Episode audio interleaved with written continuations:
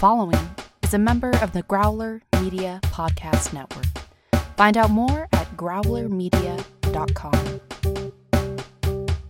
Ming's not unbeatable.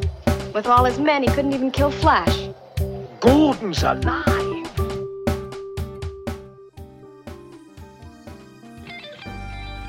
Welcome to Flash Gordon Minute, presenting your hosts from Minute of Darkness and the Cosmic Geppetto podcast, Brad, and introducing your intrepid explorer of Planet Mongo, Eric.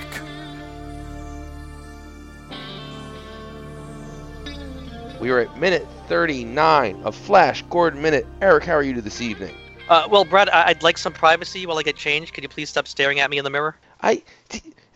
It, it's just so crazy. Just because she's not even pretend. I don't understand it. First off, she was not like trying to hide the fact she was looking in the mirror, but it's like you know you could just turn around and look at him. Yeah, what's the difference? But we're going to talk a lot about Aura and about her peeping habits. But uh, we, we we have some fantastic guests. Eric, who do we have with us this evening? We have Julia and Rick Ingham. Welcome. Thank you so much for having us. Hello there, boys. How are we doing? Uh, I'm doing great, and man, these are two of my favorite guests. Uh, you guys have uh, w- we've guested on each other's minute by minutes before, and you, um, as we're recording this, is about the day before we're going to release. Uh, you guys were on the Cosmic Geppetto podcast uh, for the return of the Best of the '90s tournament, uh, and I, I pitted you against each other. and uh, has the relationship recovered from that battle? Oh yes, I I learned a lot of valuable lessons that day. I find in any situation where Julie and I are pitted against each other, it's always a good opportunity for me to learn and grow as a person. Wow, that is uh yeah okay. I, uh, I I recognize the sound of that. That's the sound of uh, that I talk about my beautiful wife. So I I, I, I know my kindred spirits. Well, uh, this is a great uh, this is a great minute and some fun stuff. So uh, Eric, why don't you what what, what happens in minute thirty nine? Well, uh, as I intimated, uh, Aura is is looking in the mirror at Flash, uh, starting to get changed into the outfit that she's given him so he can uh, disguise himself. And um, we are closing out uh, the Queen song called "The Kiss" from the previous minute. And speaking of sort of the the creepiness factor of, of Aura looking him, at him in the mirror, you know, she says, "I really like you a lot," and there's a great weaving of dialogue with the soundtrack here because the song ends with a little "uh uh," which is really really creepy, and it's right as she's staring at him. It's just perfect. First off, we came really close to seeing Flash butt in this scene, and you know, poor Sam Jones. He obviously wasn't real sure. I think he and, guys, let me know if you.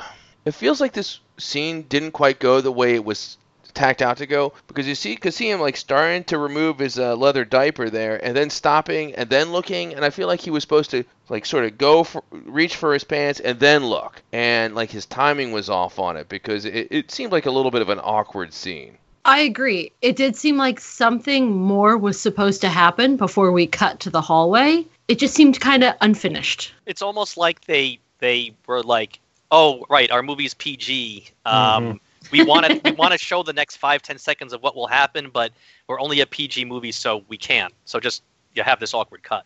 Yeah, I know that there's a hard and fast rule about how much vulgarity is allowed in a PG-13 movie before it has to be rated R, and I'm just not sure if those rules are in place for how much male nudity you can have in a PG movie before it turns into PG-13. Like, did they have to come out there with a tape measure and be like, "Oh, sorry, you you pulled down those shorts an inch or two, or maybe a couple centimeters too far, and the MPAA won't let us release that under the PG rating." Well, and also this is pre PG thirteen rating, so you only had either PG or R. That's Uh, right. so I think if we had gotten some uh, buttocks of Sam Jones there, I don't know that that would have pushed this into the R just for that one quick shot. You know? I don't think it would have. Um, a movie came to mind, Forever Young, with Mel Gibson, came out in 1992. And you get full exposure of Mel Gibson's butt. The movie is rated PG. That was PG. Oh, jeez. It was. I had to look it up. with male nudity, you can release that under PG because PG stands for parental guidance. And, you know, if little Timmy sees that up on the screen, he could say, Dad, what am I looking at here? And his dad's going to be like, uh, that's a butt. Get over it. Yeah. you know, as opposed to female nudity, which is just this whole nebulous, crazy thing that we need to protect the children from because double standards don't exist. Because females are gross. Well, i i- and it does. There's a weird thing where you do see uh, quite a few male rear ends, and, and it's become a little more frequent in comic book movies. Uh, thinking of what's it called, uh, X Men Day, uh, Days of Future Past, where Hugh Jackman, and it was sort of an extended scene. It's like, wow, there's there's Hugh Jackman's butt. And even in Thor Ragnarok, and it was real weird because, like, okay, well, there's the Incredible Hulk's rear end. It's like, man, I'm looking at a giant CGI butt. Everything's weird in my life. Speaking of giant CGI butts, I'm surprised you didn't go immediately to Watchmen because obviously, not only do we see a lot of Professor Manhattan or Doctor Manhattan or whatever kind of collegiate accreditation he's achieved in his life, but I think we also get a pretty good look at Nite Owl and his full moon. Well, we also get Doctor Manhattan's fly. I mean, his units flopping around uh, a lot in the movie. But that's Yeah, in our his- movie too, though, so they can get away with. it. A whole different level. I remember when I saw Watchmen in the theater, it, it was a preview showing, so everyone had free tickets. And I was there with uh, a good friend of mine who's. I, I think everyone has that friend, the guy who's willing to like cuss out people in a movie theater. We're sitting down, and then to the left of us was a mom with her two tween-aged girls. Oh, dear. no. And Joe, my friend, lost his mind. He's like, "What are they doing here? Why does he have these girls? There? There's gonna, they're, they're, Doctor Manhattan's gonna show his penis. Why?" And he was, he kept like starting to stand up to say something to her, and I kept like, "Joe, just be cool, man. Just be cool." And you could see it affected his enjoyment of the movie. And then afterwards, uh, Joe and I met our wives. We're talking to them, and then he sees the mom with her two daughters outside the theater, and he starts to go. It's like I think I'm to say something to her now. There's a woman. Is like, and it's like, good lord. And I just turned to his wife. I was like, like this all the time. She's like, he's like this all the time. Say, we'll probably end up talking about this when we eventually get onto Watchmen Minute, but the first time we saw the Watchmen movie, we saw it in IMAX. Oh, sweet fancy Moses. You want to talk about grand scale? yeah, we were also in the front row. Wow. Yeah. We, we arrived late to that one and we didn't have assigned seating, so You gotta be it like was 50 it was there. It was in your face. Uh, well, so so they have obviously going back. They haven't gone this far. It's Flash just sort of like fiddles around with his uh his leather diaper and then uh you know stops himself. I, I love I I just cannot figure Aura in this scene. She's like, "Don't worry, I won't look. I like you a lot." She could not be any more obvious looking. And but it doesn't seem like it fits Aura's character to even say she won't look. I really expect her to like, you know, sort of pull up a chair, maybe lean a little bit just to really get an eyeful. you almost expect her to grab a bowl of popcorn. and a telescope. Just uh, One thing I was really thinking about because we sat down and we watched Flash Gordon just to prep for this, and as far as representation goes, is Princess Aura a good female character? Like, she's not just, I don't know if nymphomaniac is a term that we freely use anymore, but she's not just obsessed with sex. She's also very subversive and she's got her own plans that she puts into effect. And I have to wonder, does that count as good representation? Uh, Julie, I can see you're kind of thinking about this from across the table. What are your thoughts? Well, you know, thinking about it, I think maybe yes. She is a a quality female character. She's not necessarily a good female character. She makes questionable choices. Yeah. In the end she ends up okay, but she makes questionable choices. But she makes her own decisions. She is not afraid to go after what she wants, be that strategic or sexual or power based. If she wants something, she goes and gets it. You know, she asked her dad for Flash Gordon earlier on, and he said no. Well, she just went and got him. And she said, you know, don't worry, I'm not going to look, and I really like you because she wanted to Lull him into a false sense of security. yeah, she she wants him to trust her. And then later on this minute, she's gonna lie to him again, saying that uh, the scientist guy Zol, I'm sorry, I can't remember his name, Zarkov. Zarkov. Zarkov, thank you, is just being acclimatized to their to their planet when she knows that's not true. So she wants to be perceived by Flash as being a good person, even though she clearly knows that she's not. but she's making her own decisions. Yeah.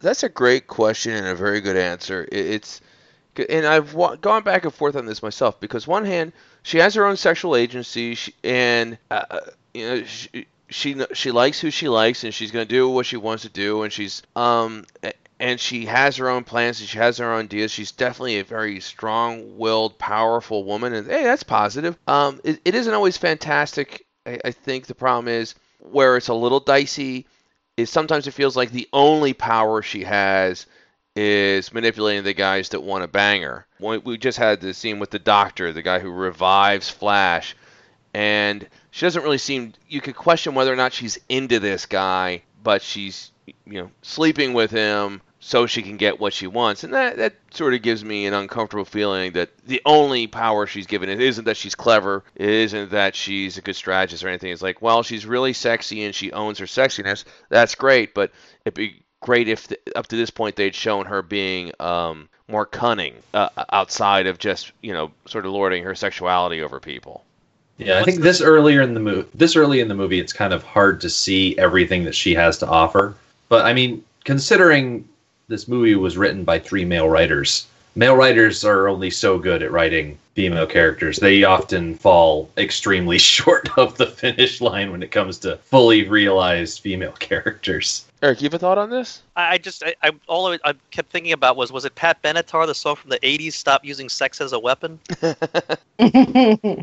Well, we know the song that's going to finish up this minute. Uh, Excellent choice.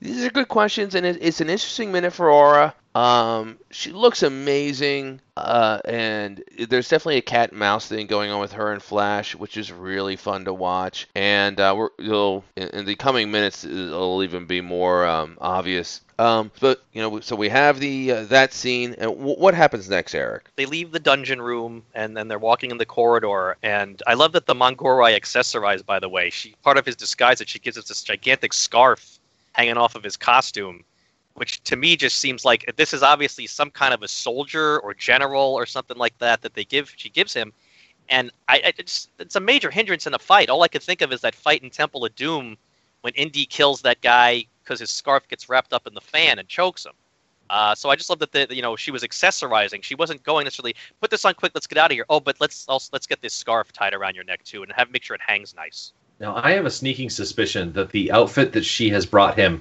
is specifically a pilot's outfit because of some dialogue that you're going to hear later on in the movie. And I feel like that's a nice nod to some of those early Top Gun pilots where they would have the scarves wrapped around their faces to protect against the windburn because they were all in open cockpits. I like that. I like that too, and it makes sense the, the, the, where they pull the designs from. Of course, it doesn't really make sense because when you're in a spaceship, probably doesn't have an opening cockpit. I'm just gonna call that out. yeah, this society, throughout the whole movie, this society has a, an odd amount of Earth traditions included in their own traditions. Mm-hmm. Oh yeah. Well, the, the, the thing that was called out early, early, early in this uh, uh, in our show was how uh, they don't know they, they know nothing about Earth. They don't know the name of Earth, and then they have a button in the where in, in the destroy everything room where it says earthquake. It's like what? Yes. Oh, I'm so glad I wasn't the only one to notice that. And by the way, everyone, teaser for tomorrow's episode. I have got my notes ready for tomorrow. I am tackling that earthquake thing head on, finally, once and for all. Excellent. Thank goodness. Yes. Yes, it's been making all of us crazy, but uh, Yeah, it's been driving a lot of us crazy. uh, and so then they, they keep walking, and, and she tells Flash to keep out of sight, and she says, "Do you want us both killed?" When when they look in the the, the room where where uh, Zarkov's getting brainwashed. So she's implying that if Ming sees that she's rescued Flash, he will have her killed. Because she says, "Do you want us both killed?" But much like you were just saying a minute ago, Rick, about how she's just lying her way through everything, she's saying that to get him moving. Because I mean, Ming probably expects her to be doing what she's doing. Ming's not having her killed. I just love that she gives a very specific instruction to remain out of sight. They're wearing bright red in a drab gray hallway. Could you be any more obviously dressed to be spotted at an instant? she's not really one for dressing down. I, I, she Aura doesn't know how to, to, to, to dress drab. Uh, you know, it's it's just not in her nature. She's gonna she's gonna Liberace her way through uh, this wardrobe, and uh, I, I just think that she she can't go against her nature that much. Julia, you called out something before that I wanted to come back to, just how Aura was obviously lying when she said that uh, Zarkov was being conditioned to the atmosphere. And I had to watch it a few times, uh, and it's like she's she, she's not that gullible. She doesn't really think that's happening, but it's pretty obvious to you that no, she she knows exactly what's happening, but she doesn't want Flash to stop because she's gotten a good enough sense that he would try to save Zarkov, right? Absolutely. Her priorities are very clearly to nobody else except Flash. She just wants to save him. She doesn't care about the other two. And she'll say or do whatever it takes to save Flash because he's handsome. He's got a nice butt. So if it takes lying to Flash about this memory wiping that's going on that is torture for the doctor, she'll do it. She doesn't care. Yeah, she's not a good guy. She's not. She, she doesn't want to overthrow Ming. She's perfectly happy with the status quo. She just likes a guy. I don't want to derail the minute, but I feel like we're glossing over a very important piece of set dressing in this scene. There's a moving walkway down the middle of this hallway, and that just delights me to no end. I don't know what it is about moving walkways, but I just love them and I wish they were in more places than just airports. It just it makes you feel bionic, like you're you're moving faster than you should. and Mongo is the kind of place where Ming has filled his palace with moving walkways and it's like yes i love it i don't know why it delights me so it just it just is, is great Okay, I am I I'm gonna call Rick out right now as as um, being a mind reader because I've got a note that's almost word for word what he just said about the moving walkway.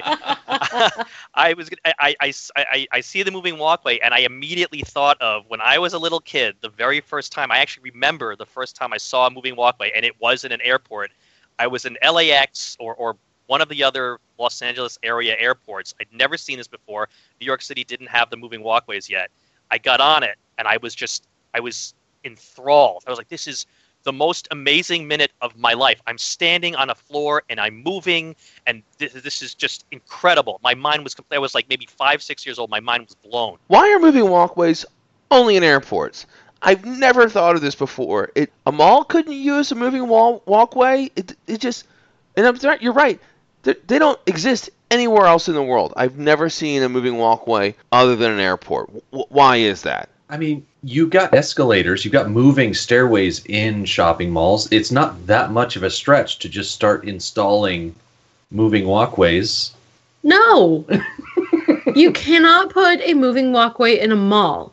You can't put anything that would whisk you past a store. oh that's a good point You have to walk slowly, painfully slowly in front of the store. so you can walk past all of the windows and see all of the stuff they have on display. not just slowly past a store, but probably slowly behind a couple of elderly people that are spending their day out of the house.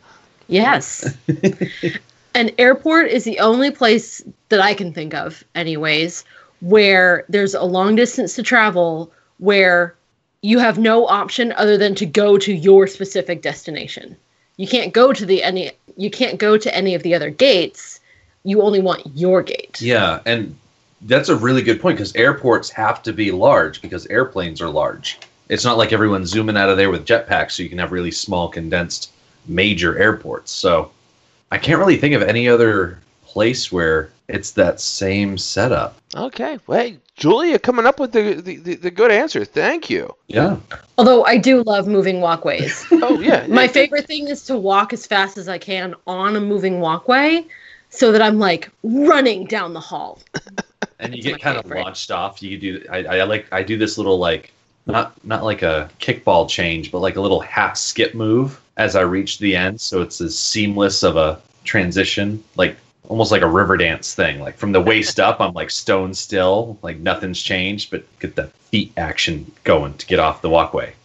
The next Yeah, I- time we're at an airport, I'm gonna videotape you doing that. I welcome Yeah. it. I, I think that I think that the moving walkway, because of that first encounter with it, I, I think there is something in my subconscious that always goes back to because yeah, when I'm on one now, I, I'm I'm I'm happy that I'm on a moving walkway, and I think that the five year old in me somehow is stayed in the back of my brain all these years because of that memory. It- It'd be pretty interesting if uh, to, to, to see one outside a walkway outside of that because stuff like that, walkways or escalators, when you don't see them where they belong, freak me out.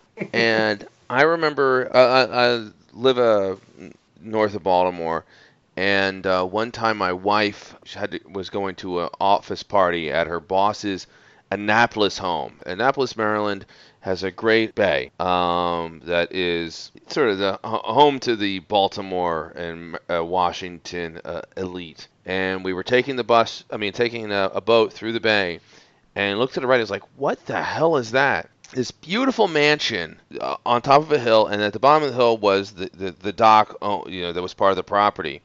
And between the mansion, on, on this beautiful, lush green hill, was an escalator. What? Whoa! I'm like, what the hell is that? That is an outdoor private escalator. And the guy, the, the, the guy was like, oh, these are these are multi-million dollar homes. They have escalators to get down to the dock. I was like, "Eh, that just doesn't look right. It was the freakiest looking thing I saw. And then there was like four or five houses on uh, up against this bay with escalators. And I was like, how how rich are these people? It's like one of those homes belongs to Pat Sajak. It's like, oh, these people have Wheel of Fortune money.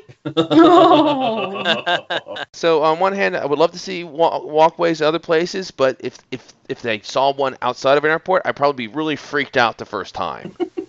That's fair. All right, Eric, what else do we have from uh, minute thirty nine? Well, we get uh, so then we get into uh, Ming starts his spiel uh, to Zarkov after we leave uh, Flash and Aura, um, and he's he says he tests each life system in the universe every thousand years, which I found life system to be a funny term.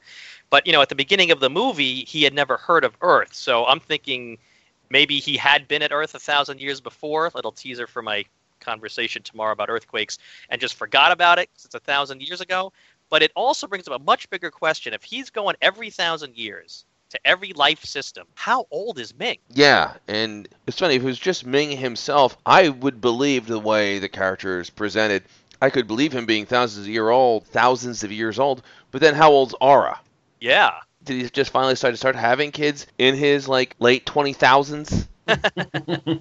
Um, yeah, I'm looking forward to talking more about Ming and the tests and all that because uh, it, it actually follows up a little bit about what we've already been talking about Aura. Um, so that's tomorrow's gonna be a very cool minute as well, and uh, I, I'm looking forward to that. We've got number 13 in our list of Howard Blake music, uh, and very subtle in this minute. Um, there's a quick cue as Flash and Aura are walking down the hall, and then when Flash notices Zarkov uh, in the memory wipe room, there's a quick little da da da da da. Um, so we've got number 13 of the non-Queen music in the movie. I love those sort of da da da da sound uh, sound effects. It's so uh, evocative of an older time, and uh, it, it it's great. It's a great sound cue. You know exactly what it means. Yeah, bad stuff. so, um, Rick and Julia, uh, you know, it's been I'm so much looking forward to having you with this week, and this has been a great first minute. Um, what's your relationship with Flash Gordon? I'm trying to think back to the first time I saw Flash Gordon, and I think it might actually be not as early as I'd like it to be. I think I first wa- sat down and watched the first Flash Gordon minute after seeing the movie Ted, which you might have already discussed on this show. I'm not quite sure. Ted's come up. Ted's come up. Ted, of course, is the Seth MacFarlane talking teddy bear Mark Wahlberg vehicle, where there's a scene where they have a party and Flash Gordon shows up and they, you know, tap in the side of the nose, they have a party and things get a little crazy.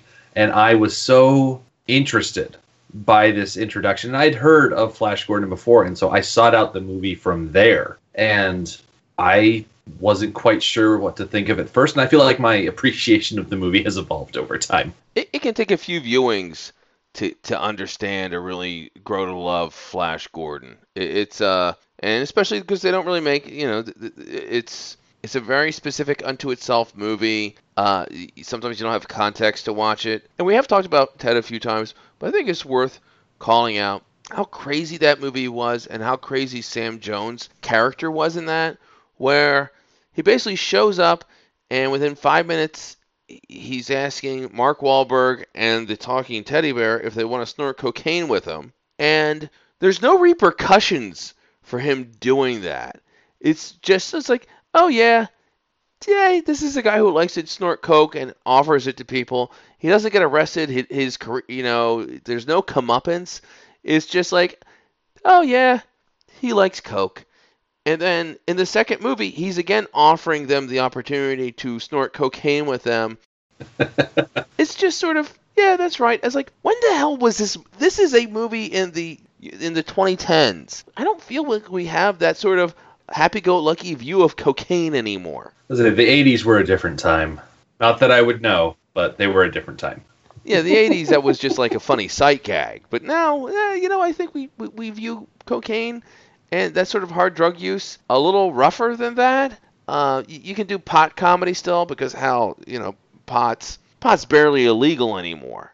But uh, cocaine, we I, I I still feel we, we, we view sort of negatively.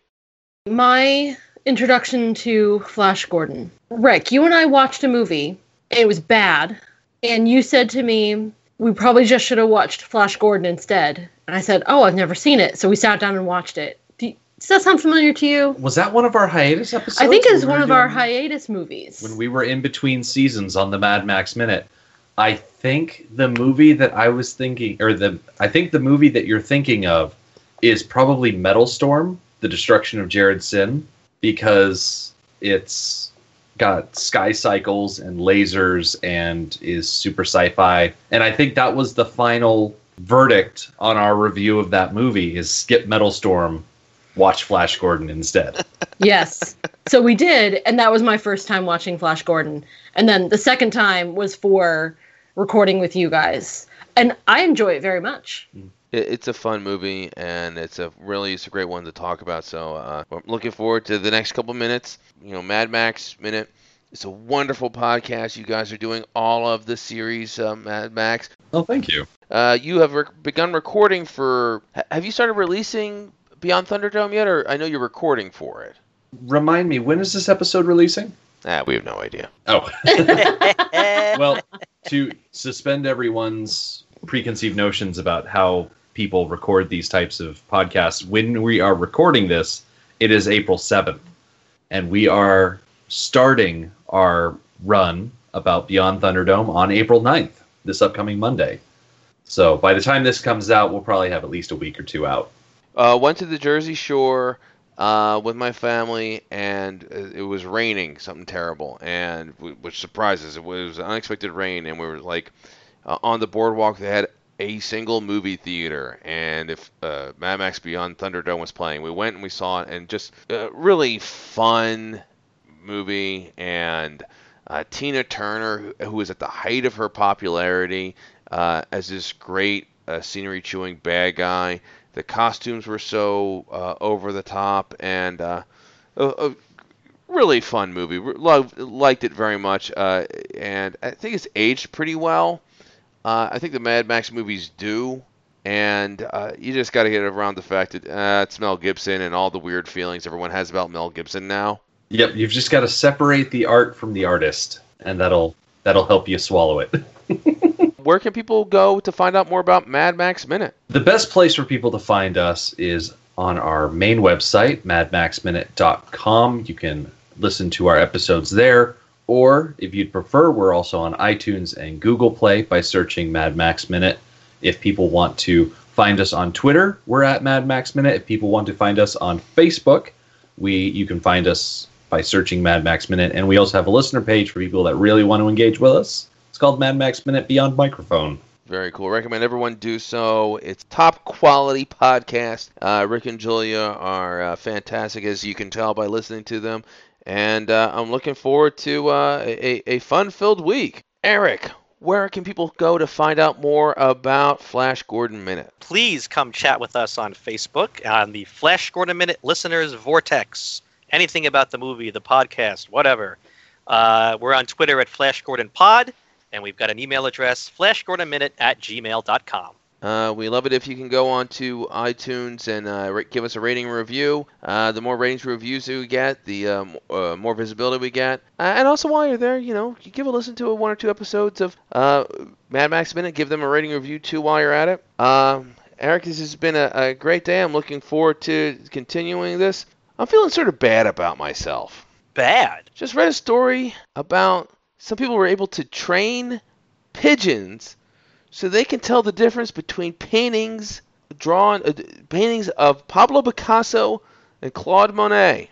And here's the thing, I consider myself sort of a cultured guy, but I'm terrible with art. I don't think I can tell the difference between paintings of Pablo Picasso and Claude Monet. Those pigeons are smarter than me, Eric. Uh, don't worry about it because honestly, you know, pigeons, they go to the bathroom all over the place and then it just looks like a Jackson Pollock painting anyway. So don't worry about any of that stuff. Don't spread it. Flash will save every one of us. Attention listeners!